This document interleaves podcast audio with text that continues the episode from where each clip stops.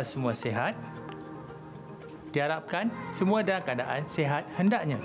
Hari ini anda bersama dengan saya, Cikgu Jeffrey untuk sesi pembelajaran bagi mata pelajaran Sains Sukan tingkatan 6 semester 1 iaitu tajuk pembelajaran kita ialah pengurusan risiko.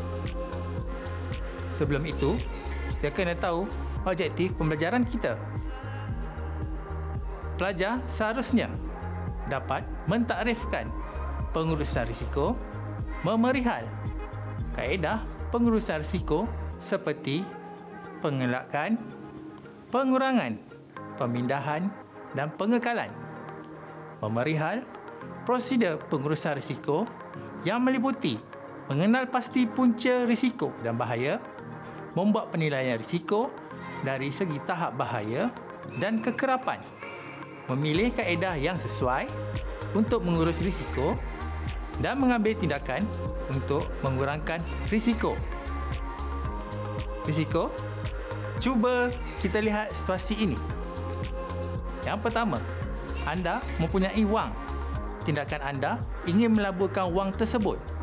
Mungkin boleh dapat banyak wang lagi, iaitu untung atau rugi. Ada dua kemungkinan, positif iaitu untung atau negatif rugi. Rugi adalah risikonya. Yang kedua, buruh binaan membuat bangunan tinggi sudah tentu ada risikonya. Jatuh dari bangunan atau bangunan yang dibina itu runtuh. Ketiga, buruh yang bekerja mengorek tanah sudah tentu ada risikonya tertimbus dalam tanah. Keempat, nelayan ke laut mencari ikan juga ada risikonya seperti kapal atau bot karam. Kelima, pemain bola sepak juga mempunyai risiko untuk cedera. Begitulah gambaran tentang risiko. Kesimpulannya, setiap apa yang kita lakukan mesti ada risiko. Apa itu risiko? Kebarangkalian sesuatu kecemasan yang boleh menimbulkan bahaya seperti kemalangan, kecederaan dan nyawa. Kecemasan itu hazard adalah sebarang perkara yang membahayakan, merosakkan atau menimbulkan penyakit. Menurut Kamus Dewan, risiko didefinisikan sebagai kemungkinan atau bahaya kerugian. Kemungkinan mendapat bahaya atau kerugian. Kesimpulannya, risiko adalah kemungkinan atau peluang yang akan membuat seseorang atau sesuatu organisasi menanggung kerugian dalam sesuatu aktiviti. Contoh risiko bagi individu adalah kemalangan. Sama ada kemalangan melibatkan kematian ataupun sekadar hilang upaya kekal. Risiko bagi organisasi dan syarikat pula hampir sama antara satu sama lain. Contoh risiko yang sama adalah kerugian akibat ditimpa musibah seperti bencana alam, kebakaran, curian maupun liability kepada pihak awam. Pentarifan pengurusan risiko. Yang pertama, menurut Simon 1998, risiko sebagai kemungkinan kerugian, kemalangan, kelemahan dan keruntuhan manakala pengurusan risiko pula didefinisikan sebagai pengurusan menyeluruh yang proaktif dalam aktiviti bagi sesuatu program dan kemungkinan menemui kegagalan atau kecelakaan dalam program tersebut. Okay, yang kedua, menurut Powell dan Klein 1996 telah mendefinisikan pengurusan risiko ialah proses menggunakan analisis risiko untuk membuat keputusan bagi mencapai objektif bagi suatu projek dan menerima sebahagian daripada risiko. Yang ketiga, menurut Kamus Dewan edisi ketiga muka surat 1143, risiko didefinisikan sebagai kemungkinan atau bahaya kerugian, kemungkinan mendapat bahaya atau kerugian. Kepentingan pengurusan risiko. Dalam pengurusan risiko ideal, ia diikuti dengan proses keutamaan di mana risiko dengan kerugian terbesar atau terkesan. kemungkinan yang terbesar berlaku ditangani dahulu dan risiko dengan kemungkinan lebih rendah berlaku dan kerugian kurang ditangani dalam aturan menurun.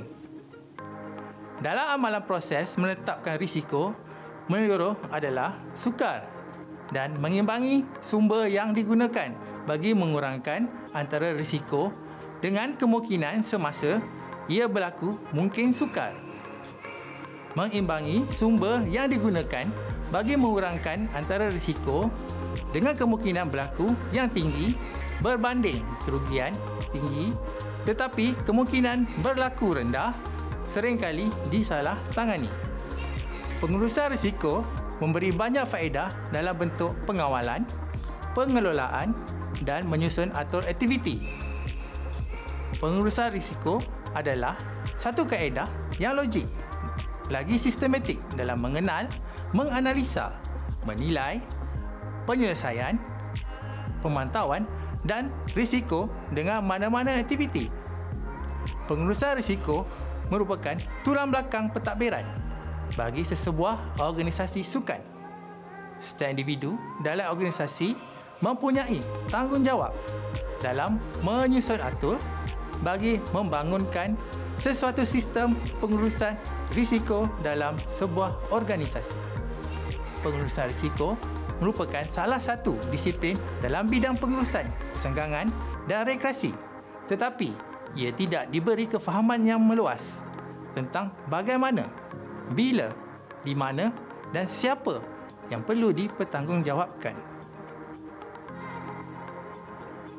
Jenis risiko Pertama, malapetaka. Contohnya, hujan lebat, salji dan cuaca panas yang melampau. Kedua, risiko keselamatan. Safety and security. Contoh, kemalangan, kecederaan dan pembuatan khianat. Ketiga, risiko berkaitan teknologi. Kegagalan dalam sesuatu teknologi sering berkait rapat dengan acara berprofil tinggi khususnya bagi yang bergantung penuh kepada sistem teknologi semata-mata. Yang keempat, risiko perundangan. Berlakunya ketidakpuasan hati dalam kontrak perjanjian antara pihak penganjur dan kontraktor. Kelima, risiko dalam acara sukan. Cabaran pihak penganjur adalah mencari jalan bagi mengurangkan risiko yang timbul dalam sebarang aktiviti sukan. Aspek keselamatan terdiri daripada keselamatan am, diri sendiri, kemudahan dan alatan. Memerihalkan prosedur pengurusan risiko yang meliputi mengenal pasti punca risiko dan bahaya, membuat penilaian risiko dari segi tahap bahaya dan kegerapan, memilih kaedah yang sesuai untuk mengurus risiko dan mengambil tindakan untuk mengurangkan risiko. Kaedah pengurusan risiko. Pengurusan risiko amat diperlukan dalam bidang pengurusan kerana risiko sangat mahal nilainya. Ia dapat menjejaskan kesihatan, mengakibatkan kematian dan banyak kos yang perlu untuk menanggung risiko. Contoh, COVID-19 yang sedang melanda dunia sekarang. Sebelum merancang sesuatu aktiviti kesenggangan dan rekreasi iaitu perkemahan, polisi dan strategi perlu dirancang terlebih dahulu iaitu dari segi pertama, kemampuan dan tahap kesanggupan kedua, mengurangkan kebarangkalian risiko ketiga, mengurangkan kepentingan keempat, memindahkan risiko. Kelima, mengelak risiko. Keenam, penerimaan risiko. Huraian kaedah pengurusan risiko, kemampuan dan tahap kesanggupan bergantung kepada organisasi kumpulan mempunyai peralatan, kepakaran, kemudahan dan sebagainya bagi menjalankan sesuatu aktiviti. Jika bahagian pertama ini boleh disediakan dan dilengkapkan, maka risiko akan menjadi lebih kecil mengurangkan kebarangkalian risiko. Melakukan perubahan suasana aktiviti selepas membuat penilaian dan didapati risiko boleh wujud sebagai ancaman contoh kepada keselamatan atau nyawa. Mengambil tindakan bagi mengurangkan kesan risiko. Mengurangkan kepentingan Mengurangkan kepentingan terhadap beberapa perkara yang mendatangkan risiko adalah langkah yang baik bagi mengurangkan kesan apabila risiko itu berlaku. Langkah yang diambil adalah seperti mengadakan pelan cadangan bagi mengatasi dan langkah berjaga-jaga. Pemindahan risiko. Pendekatan ini ialah dengan memindahkan risiko yang dihadapi kepada mereka yang berpengalaman atau agensi keselamatan, polis, bomba penyelamat dan hospital. Sebenarnya, ia bukan mengurangkan risiko tetapi sekadar memberi tanggungjawab kepada pihak lain. Pada amnya, risiko tetap wujud. Cuma dipindahkan kepada mereka yang mahir dan berpengalaman serta mempunyai peralatan yang sesuai mengelakkan risiko. Setelah dianalisis dan dikenal pasti, risiko itu besar dan tidak mampu ditanggung serta akan mengalami kegagalan, aktiviti yang dirancang akan dibatalkan. Pulangan yang tinggi biasanya melibatkan risiko yang tinggi. Penerimaan risiko Apabila didapati bahawa risiko yang akan dihadapi adalah kecil dan boleh ditangani, maka aktiviti yang telah dirancang bolehlah diteruskan. Keputusan yang dibuat adalah menerima dan mengekalkan risiko berkenaan. Kebiasaannya, pemilihan untuk menerima atau mengekalkan risiko dilakukan apabila aktiviti itu mempunyai kepentingan yang tinggi, berdaya maju serta mempunyai kemampuan bagi meneruskannya tetap meneruskan aktiviti tetapi langkah berjaga-jaga terhadap risiko diperketatkan lagi. Di sini, kita lebih berfokuskan semasa perkemahan yang dijalankan. Pengelakkan risiko. Mengelakkan daripada melakukan dan meneruskan aktiviti. Sebagai contoh, ganti aktiviti yang lain yang kurang risikonya setelah membuat penilaian pengurangan risiko, mengambil tindakan serta langkah-langkah keselamatan untuk mengurangkan peluang berlakunya kemalangan.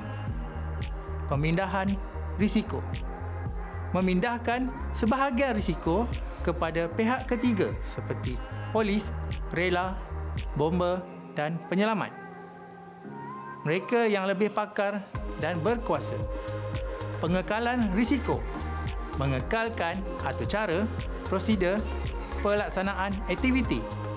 Namun begitu, langkah-langkah keselamatan masih lagi diperketatkan.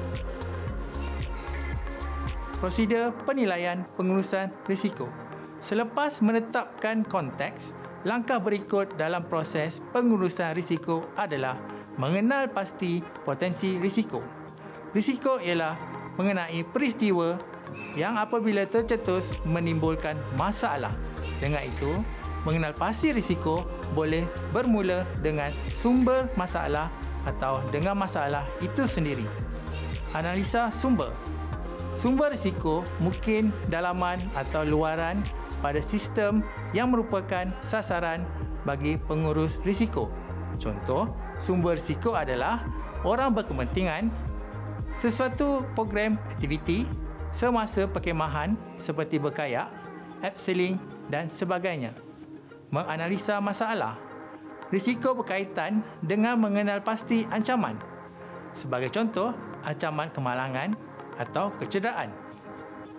Ancaman mungkin wujud dengan pelbagai perkara. Apabila sama ada sumber atau masalah diketahui, peristiwa yang mungkin dicetuskan oleh sumber boleh disiasat. Sebagai contoh, kaedah bagi mengenal pasti sumber, masalah atau peristiwa. Kaedah mengenal pasti risiko yang biasa adalah mengenal pasti risiko berasaskan objektif. Organisasi dan ahli projek memiliki objektif. sebarang peristiwa yang membahayakan sebahagian atau sepenuhnya objektif dikenal pasti sebagai risiko. Penilaian dan semakan rancangan pengurusan risiko. Rancangan pengurusan risiko awal tidak akan sempurna. Latihan, pengalaman dan hasil kerugian sebenar akan memerlukan perubahan pada rancangan dan menyumbang maklumat bagi membenarkan keputusan berbeza dilakukan apabila menangani risiko yang dihadapi. Hasil analisa risiko dan rancangan pengurusan perlu dikemas kini secara berkala. Terdapat dua sebab utama bagi melakukannya. Pertama, bagi menilai sama ada kawalan keselamatan yang dipilih sebelum ini masih boleh digunakan pakai dan berkesan. Kedua, bagi menilai kemungkinan perubahan tahap risiko dalam persekitaran sebagai contoh, cuaca, ribut, hujan, banjir, ombak kuat dan sebagainya. Prosedur pengurusan risiko mengenal pasti punca risiko atau bahaya. Membuat proses menganalisa risiko seperti di bawah. Mengenal pasti risiko, menilai risiko, mengambil tindakan yang sewajarnya bagi mengurangkan risiko, mengelak kemalangan daripada berlaku. Pendekatan berterusan.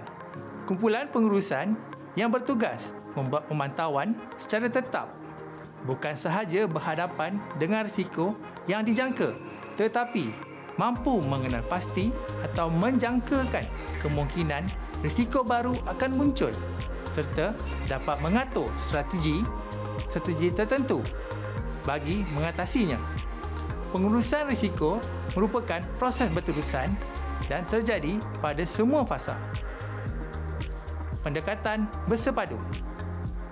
Kumpulan pengurusan yang mengamalkan pendekatan bersepadu perlu bekerja untuk mengenal pasti risiko yang akan dihadapi dan mengendalikan urusan secara bersama-sama.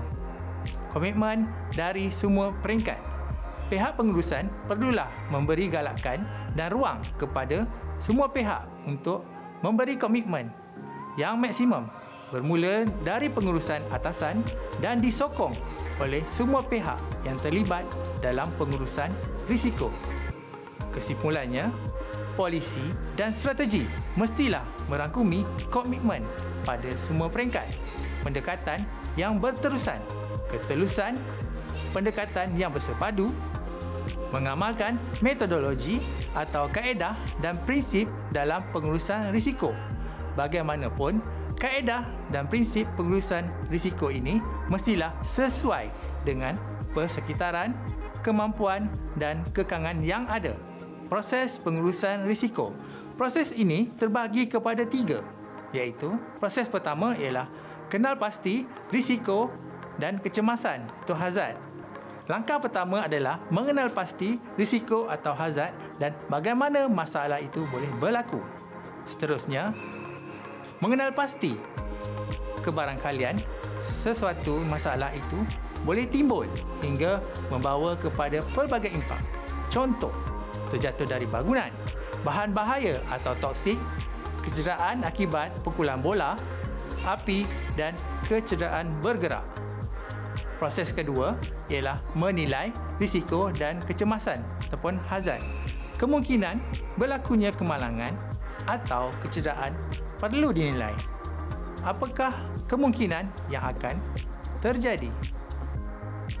Siapa yang terdedah dengan risiko itu? apakah kesan seterusnya?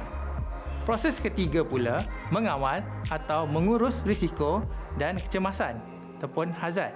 Langkah akhir ini termasuklah tentukan kaedah yang digunakan bagi mengatasi masalah risiko atau bahaya. Kaedah kawalan tersebut termasuklah aspek pengasingan terus risiko, penggantian, isolasi, kawalan kejuteraan, kawalan pentadbiran, pelan kecemasan. Ini pula panduan mewujudkan pelan risiko. Langkah pertama, jadikan satu tanggungjawab. Langkah kedua, kenal pasti kawasan berisiko secara umum. Langkah ketiga, kenal pasti risiko spesifik. Langkah keempat, nilaikan risiko. Langkah kelima, membuat keutamaan pada risiko. Langkah keenam, kawal dan selesaikan risiko. Langkah ketujuh, membentuk satu polisi pengurusan risiko. Langkah ke-8, pemantauan dan semakan. Kita sentuh pula tentang halangan, kekangan dalam pengurusan risiko. Kepentingan proses pengurusan risiko terlalu tinggi mampu menghalang organisasi dari menyelesaikan sesuatu projek atau memulakannya. Ini adalah benar sekiranya kerja lain digantung sehingga proses pengurusan risiko dianggap selesai. Juga penting bagi mengingati perbezaan antara risiko dan ketidaktentuan. Risiko boleh diukur melalui kesan dan kebarangkalian kemungkinan berlaku. Sekiranya risiko salah dinilai dan diberi kepentingan masa terbuang bagi menangani risiko kerugian yang tidak mungkin berlaku. Menghabiskan terlalu banyak masa menilai dan menguruskan risiko yang tidak mungkin berlaku boleh melencong sumber yang boleh digunakan dengan lebih berkesan.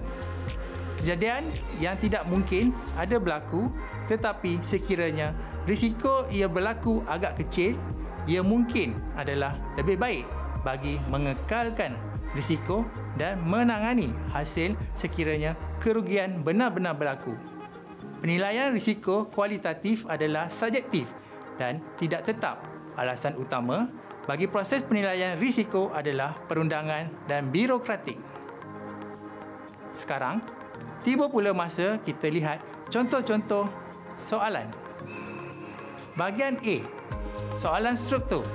Yang pertama, kesatuan Sains Sukan Sekolah A telah mengambil keputusan untuk mengadakan perkemahan di Pulau Tinggi pada musim tengkujuh. Jawatankuasa pengurusan aktiviti perkemahan itu telah mengambil beberapa langkah untuk mengurus risiko yang bakal dihadapi pada musim tengkujuh. A. Jelaskan dua prosedur pengurusan risiko yang perlu dilakukan semasa merancang aktiviti perkemahan tersebut. Panduan jawapan 1. Memohon kebenaran kepada pengetua kolej. Kedua, memohon kebenaran kepada PPD dan JPN. Ketiga, melapor kepada pihak berkuasa iaitu polis, bomba dan hospital tentang kehadiran melakukan aktiviti perkemahan. Keempat, melantik jurulatih yang sah serta mempunyai kepakaran yang berkaitan aktiviti contoh berkayak di laut. B. Berdasarkan senario di atas, beri satu contoh bagi setiap tindakan berikut. Yang pertama, pengekalan. Mengelakkan daripada melakukan dan meneruskan aktiviti. Kedua, pemindahan. Memindahkan sebahagian risiko kepada pihak ketiga, polis, rela atau bomba. Yang ketiga, pengelakkan. Mengelakkan daripada melakukan dan meneruskan aktiviti. Seterusnya, kita lihat latihan berikut. Soalan bahagian B. 1A apakah yang dimaksudkan dengan pengurusan risiko?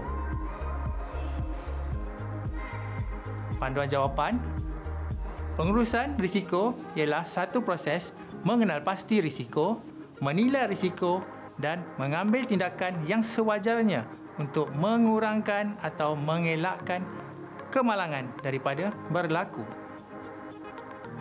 B. Nyatakan tiga kaedah pengurusan risiko dalam aktiviti rekreasi dan jelaskan jawapan anda. Panduan jawapan. Mengelakkan risiko. Mengelakkan daripada melakukan dan meneruskan aktiviti. Pengurangan risiko. Mengambil tindakan untuk mengurangkan peluang berlakunya kemalangan. Pemindahan risiko memindahkan sebahagian risiko kepada pihak ketiga, polis, rela dan bomba. Pengekalan risiko mengekalkan atur cara, prosedur, pelaksanaan aktiviti. Soalan seterusnya, nyatakan empat perancangan pengurusan risiko yang anda laksanakan sebelum menjalankan aktiviti rekreasi luar di bawah kelolaan anda. Panduan jawapan. Kenal pasti punca risiko. Kemampuan dan tahap kesanggupan berhadapan dengan risiko. Mengurangkan kebarangkalian berlakunya risiko. Mengurangkan kepentingan atau ada perancangan lain memindahkan risiko, mengelakkan risiko, penerimaan risiko. Kesimpulannya, apabila kita mempelajari pengurusan risiko dan terus menjadikan panduan diri dalam setiap aktiviti kita, ia sangat membantu dalam kehidupan kita bagi tujuan keselamatan diri, harta benda dan nyawa dapat dielakkan menjadikan kita sentiasa peka tentang risiko dan supaya tidak menjadi cuai dalam setiap perkara. Slogan Safety First, keselamatan yang lebih utama adalah didahulukan. Sekian, terima kasih kepada pelajar-pelajar sekalian. Sehingga kita berjumpa lagi pada masa akan datang. Assalamualaikum warahmatullahi wabarakatuh.